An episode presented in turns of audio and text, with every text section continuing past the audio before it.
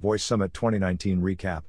I had the pleasure to attend what is arguably the biggest voice conference of the year, featuring the industry's creme de la creme. You could even say I was a bit starstruck because a lot of the CCA 5,000 people that were present, either as speakers, panelists, or attendees, are doing amazing work with voice technology, or are about to. And as you may or may not know, I'm a huge believer in voice tech, so it was awesome to be there and soak up both the knowledge and the atmosphere. This sort of leads into my first, and probably the main takeaway from Voice Summit 2019. Voice is a tight knit industry, and a super promising one at that. The beautiful thing about a small industry like voice is the fact big global names like Johnson & Johnson, Novartis, US Bank, General Motors, and a bunch of others sit side by side with companies essentially comprised of two people with a great idea, just like that.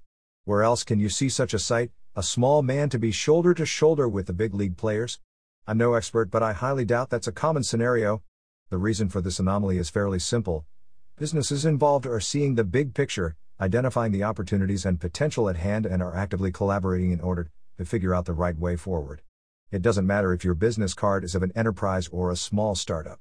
Everyone involved shares a deep enthusiasm about the voice tech, brainstorming ideas, and generally eager to make an impact. That's what a young industry full of promises looks like from the inside, and it was really stimulating to witness it firsthand. The summit was buzzing with excitement with respect to where voice is these days and where it's headed. At the end of the day, those are the types of industries I want to be part of. There will be an abundance of personal assistance. Moving on to business, there's a big question mark over the direction voice assistants are taking when it comes to providing personal assistance, you know, being the go to modus operandi of doing things. I'll leave aside the development of underlying technology for another time, although, as you can imagine, there was more than plenty of talk about it as well. Here's the deal at the moment, the market has three major assistants Google Assistant, Alexa, and let's say Siri. Even though it's not in the same league as the former two, each having one specific area of voice expertise they excel at, so to speak. Google Assistant's thing is search, Alexa has e commerce, while Siri has Apple's landscape under its thumb.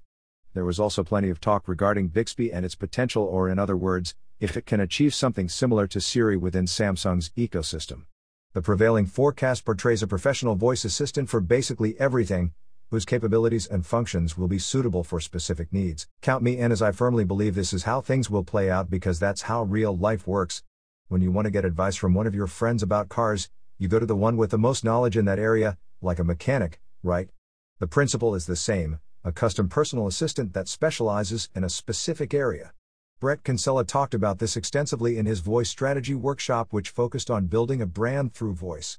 An increasing number of different companies either have or are developing personal assistants, trying to figure out a way to position their solution in the market. Like a kid in an amusement park, it's a major area numerous businesses are keen to explore, likely driving the trend. Voice adoption is moving fast. Traditional industries are moving fast into voice, which would be my third takeaway. As examples, special mention was given to healthcare and finance, labeled as industries generally known to move at snail like pace when it comes to adopting new technologies. Just think about cryptocurrencies and finance. There have been years of serious talk behind possible application, but we're still far from any meaningful crypto adoption in the financial industry. However, this is not the case with voice. These industries are into it. Like, really into it? They understand the benefits of voice for the end users, whether it's a B2C or B2B solution. They understand the efficiency behind the voice technology and, most importantly, that the users themselves want it. Naturally, there will be some legal wrangling, as usual, until everything is sorted out, but generally speaking, a much greater understanding of voice capabilities is at work here, which somewhat surprised me.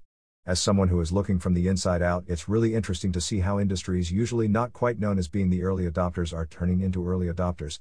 I guess that's another testament to the power of voice, but there's still lots to figure out.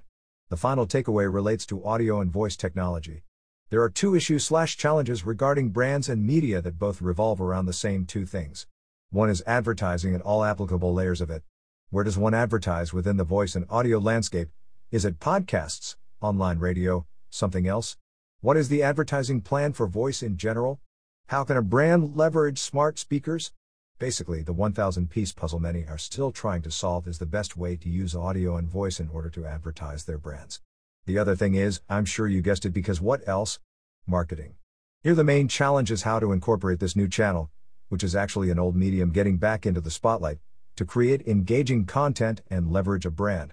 On the surface, these are two questions that are completely different yet have the same path to their respective answers. My industry peers share the sentiment that every brand and content maker needs to ask themselves how they want to leverage audio and voice in both their advertising and marketing strategies. Then look at their options. And we all know there are plenty of those to leverage and be an early adopter, a cool brand, if you will, because you'll be leveraging what's trendy slash the hype right now. Final words those would be my key takeaways after coming back to Tel Aviv and having a weekend to think about all the things that happened at Voice Summit 2019. Far from it that these are the only personal observations on trends, ideas, and stories I could share from last week in Newark, New Jersey. I noticed a lot of talk about healthcare, especially the role of voice in elderly care, as well as voice application in education. There were so many things happening it's hard to keep track on merely half of it. The ones I wrote about are just the ones that stuck the most. That's it for now. Just a little peek at how one voice fanboy got through such a significant event. It was certainly a great satisfaction of mine, and I'll be sure to come by next year. Till then. I am a huge sucker for all things audio and voice, so it should come as no surprise that I firmly believe 2020 will be the year of voice. And the years beyond it, it will be all voice, all the time. In all seriousness, great things are in store for the technology that has. Read more. Speaking at AWS reInvent 2019 was a huge privilege but also an opportunity to share the knowledge about text to speech AI monetization and learn how people perceive audio content. Israeli startup Trinity Audio is prepared for an era in which we speak with our devices instead of clicking them. Audio is making a huge comeback, says CEO Ron Jaworski,